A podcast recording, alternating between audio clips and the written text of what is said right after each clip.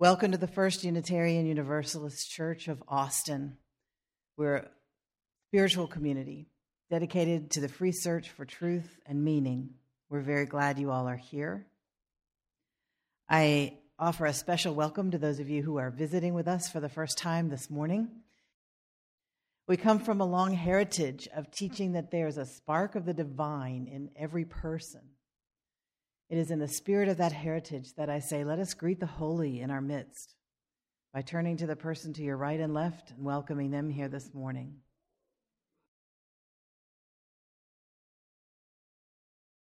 And now, will you please say with me the words by which we light our chalice, which is the symbol of our faith?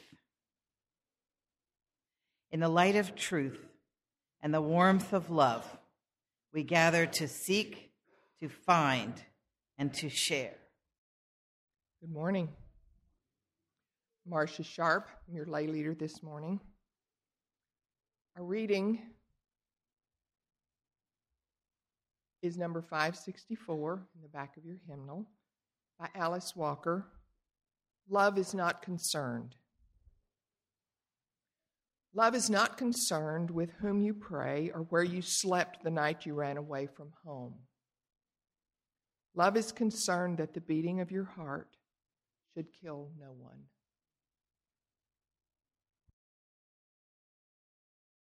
People wonder and ask, as we ask ourselves, what does hold Unitarian Universalism together? If we don't have a creed, what holds us together? One of the things is um, our seven principles that we all agree to affirm and promote. And one is that we all believe the authority to recognize truth lies within us we believe that revelation is ongoing and not given one time only in a book. And each congregation is free to write its own mission statement, which this congregation has. And we wrote it on the wall and we say it every Sunday. And this is at the center of what we do here. We gather in community to nourish souls, transform lives, and do justice.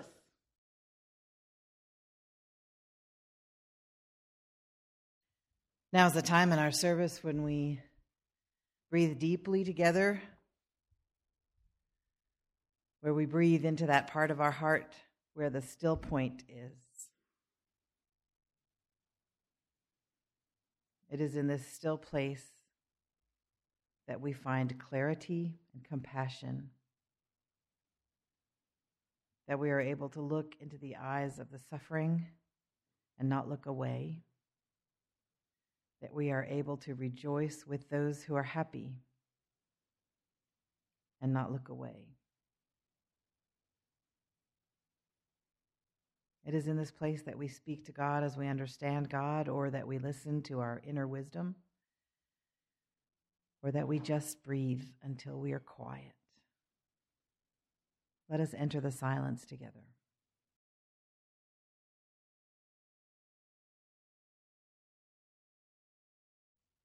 Well, this weekend is all about love. You know that.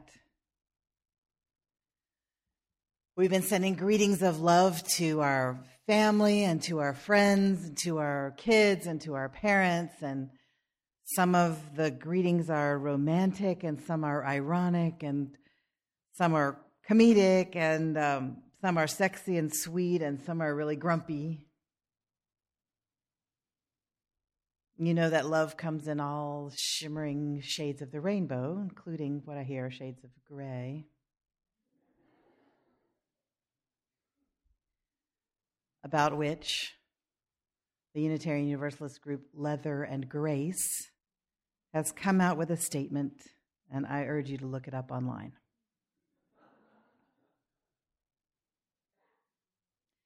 You may have heard me say that the purpose of life is to learn to love and be loved.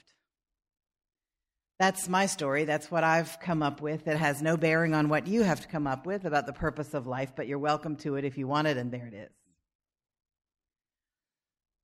I love the songs that we're using today because they are honest about a certain kind of love.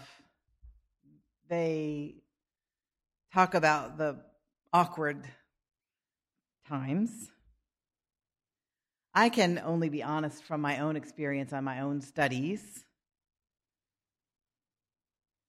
When I was in seminary, we were studying Reformed theology. It was a Presbyterian seminary up in Princeton, New Jersey. We learned that love was an act of will. You will yourself to love someone. And uh, married a classmate, and he and I were married for 17 years.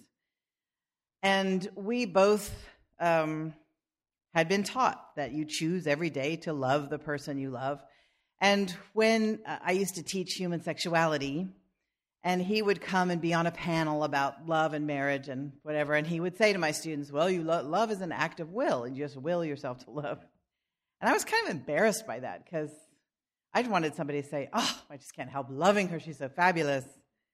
Um, but that is not what I heard. And it was kind of unsatisfying. I wanted to be loved passionately and unreasonably. After many years, I decided to end the marriage, and I thought that maybe this was one of the reasons, the 173 reasons. And I thought maybe that when I left, he could just will not to love me anymore. And as it turned out, that was not the case, and it was horrible and crazy and terrible. And any of you who have been divorced know what I'm talking about. Some people say love is complicated.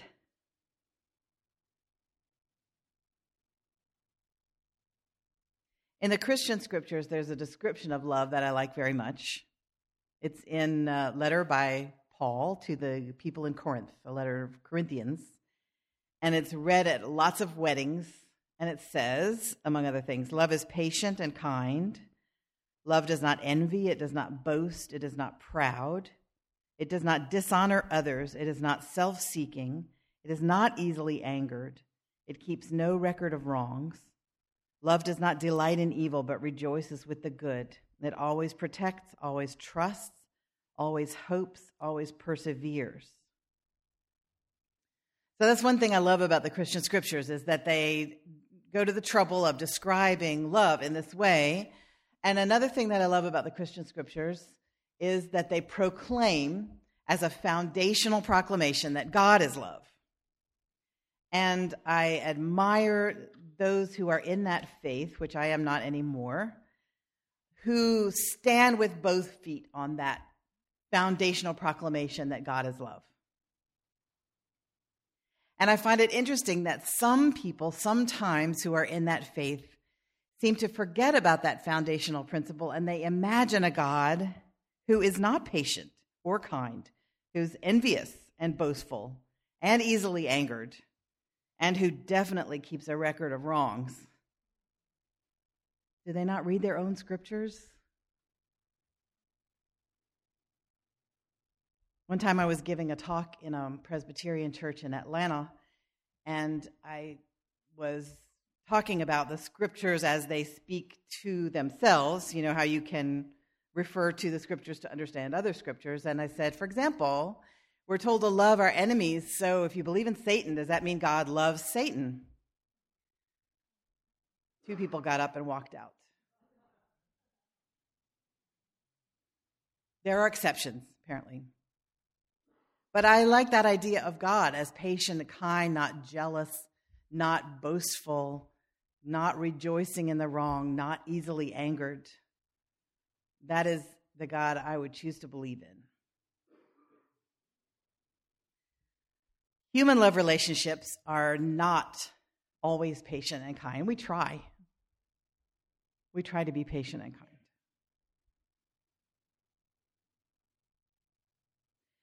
Especially parents with children, it's really hard to be patient all the time. I raised two boys. Sometimes I would say, Boys, Mommy's patience is down to here. They'd say, Mom, uh, light a candle, take a bath. Uh, be like, How about you quit hitting the tops off my tulips with your baseball bat?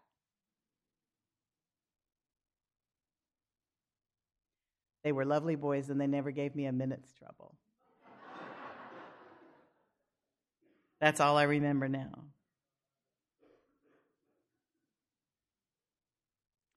They say the happiest uh, partner, spouse, marriage relationships are the ones where people have a really bad memory.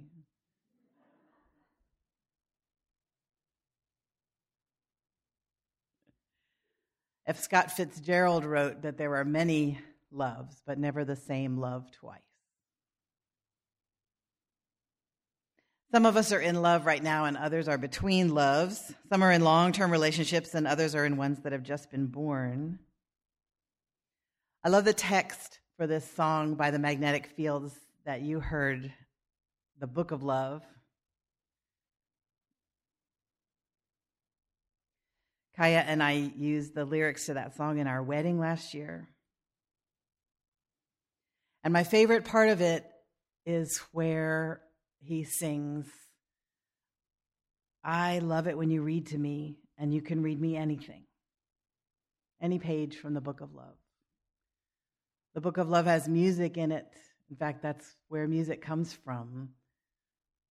Some of it is transcendental and some of it is really dumb. But I love it when you sing to me, and you can sing me anything. I think that shows um, courage. That's vulnerability.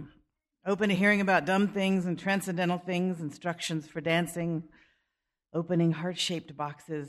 Who knows what's inside? So many of us have rules for love. You open it, you close it. You dropped it, you pick it up. I'm not picking up your laundry. You're the one that dropped it. It's yours. You pick it up. I'm not bringing your jacket in from the car. It's your jacket. You bring it in. You hurt me, I hurt you. Don't talk to me about your exes. Don't talk to me about money, about my drinking or my using. For me personally, it's don't talk to me about nutrition for longer than 30 seconds. Some people believe me about this, and others just go, oh. I had a reflexologist one time, or was she an acupuncture anyway? She was one of the spiritual people that don't blink and have a voice like this. So she was being very earnest and spiritual with me and telling me about um, something, bee pollen maybe. And she was like, if you get in the capsules, it's less than no good. You have to get it fresh, and you have to have a special coffee grinder, and you have to grind it up, and you have to, oh, flaxseed, that's what it was. Anyway, um, I said, okay, I'm at my limit for hearing about it. and then you did it. I'm like, really? You need to stop talking about this right now.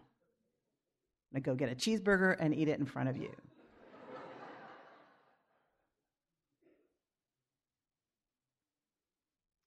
I also have trouble with music theory. Sorry, Brian. Sorry, Brent. Don't tell me about 251 substitution in jazz theory. Don't try to teach me solfege. If you start do, re, mi, fa, soing, I'm out of here. But I'm wrong about that.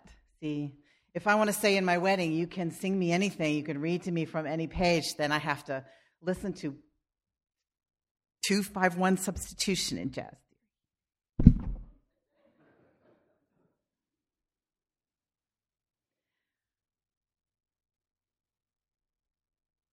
I think there's plenty of stuff that masquerades as love, but instead is accusing and needy, which is a terrible combination.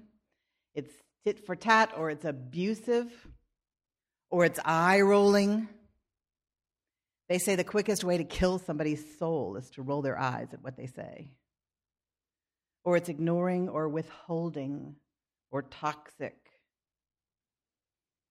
I'm not going to talk about all those today.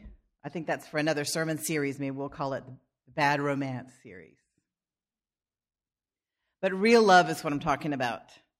And real love is not always hearts and flowers. It's, it can hurt and it's challenging and it can still be difficult. But as you're struggling, as you're in the middle of struggling, as you're talking about the difficult things, as you're getting down and dirty in the in the pit of your own fears or your own um, worries, that you know you would rather not talk about, but here you are because you want to be intimate with this other person. And if there's this big piece of you they don't know, then intimacy is harder.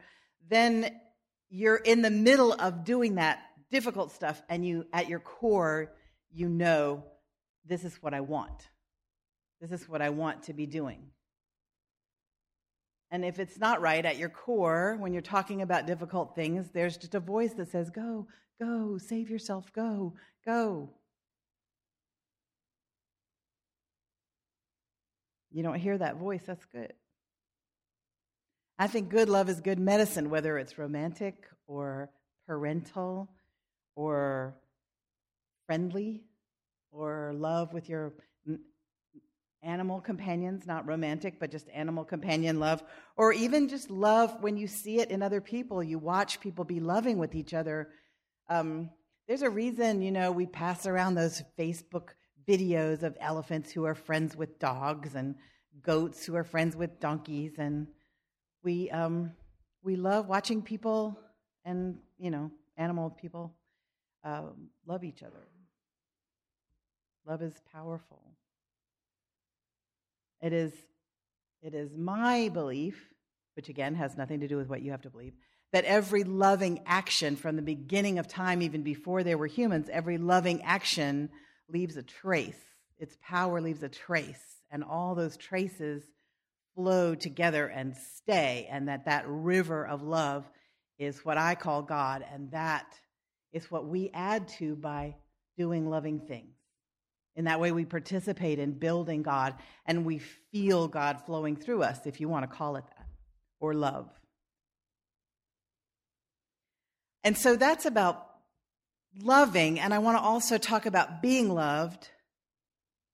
And I wrote a piece one time about feeling loved and accepting that feeling. So I, I want to read that to you.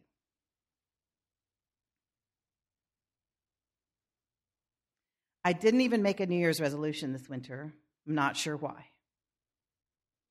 For the last 10 years or so, my resolutions have been very short and they've come to mind one by one in late December. The first one was tell the truth. I never thought I didn't tell the truth, but as I tried to keep the resolution on a moment to moment basis, I realized how much a sweet small lie lubricates social interactions I found a way around those and counted the months till I could indulge in them once again. About some things, you just have to lie. Clogging, for example. I had someone ask me once how I liked clogging. I was living in the Appalachian region, and there's a right good bit of it going on at fairs and festivals. I answered that clog dancing held a very special place in my heart. It does. The place where I imagine hell,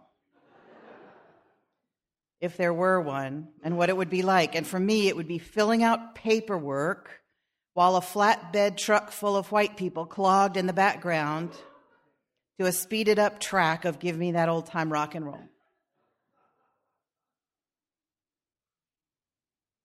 Telling the truth was what I paid attention to during that whole year, discovering that my untruths mainly consisted of lies I told myself. Be quiet was the next year's resolution. It floated into my head during prayer and meditation, and I did an inner double take. What? I make my living speaking. How can I be quiet? The universe responded with quiet. I had to figure it out. It turned out that I needed to pay attention to being quiet inside not having to have an answer for every question I was asked, being content to let others dominate a group discussion, and to not voicing every opinion I had in my head. Over the years, there have been some easy resolutions and some hard ones. Who could have known that the year I resolved to enjoy life would turn into one big challenge? There you go. This year, no resolution came to mind. I've been working on a question, though, what would it be like if you felt really loved? Maybe the resolution is to wonder about this question. When I feel loved, my mind breathes better, my body relaxes, my behavior steadies, something in my spirit opens like a rose. I want to feel it if I can from the people around me or the spirit of love that flows like an ancient river through the universe.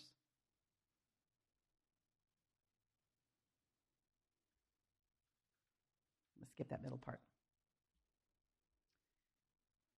Maybe I could get really good at loving the world just every other day. Maybe on that day I could love myself as well just every other day, let go of self improvement and challenging other people's mistakes. I invite you to think about doing it every other day, too. Every other day, we could let go of wondering whether we're doing it right or being good enough or wondering if we can improve ourselves. On that day, just rest if we can in the warm animal pleasures of wind and water, food, earth, friends, love, and beauty. Every other day, put in abeyance that drive to feel that we're smart enough and thin enough and cool enough and doing enough. And the reason I write about doing it every other day is that having read Kant, I have to ask what, in the, what the world would be like if all of us did this every day. Kant's universal principle, figuring out what the ethical thing to do is. What would we be like if everybody did this every day? So I'm not sure how this would work. Maybe if every day we let go of self improvement, we would melt into self satisfied goo. On the other hand, the world would be sour and clammy if we didn't do it at all. So, on alternate days, we can agree that all of this love yourself is new age pap, and we can sharpen our intellectual claws in ourselves and each other with edgy glee. I'm growing aware that I do have a resolution for the year. I get to wonder about love. Maybe being grounded in love makes change easier rather than lulling us into staying the same. Maybe if we felt safer, we'd grow more freely. What if we felt really loved? I invite you to ask yourself that question in your life? Are you learning to love and be loved?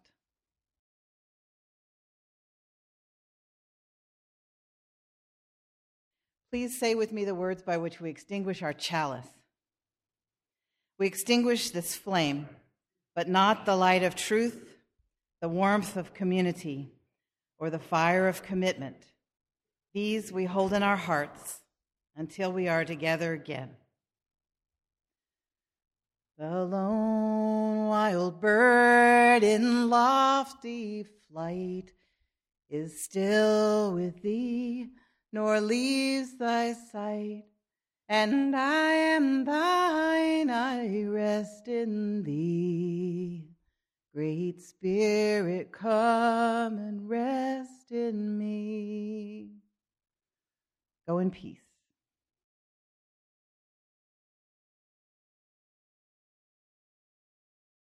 This is a production of the First Unitarian Universalist Church of Austin. For more information, go to our website at www.austinuu.org.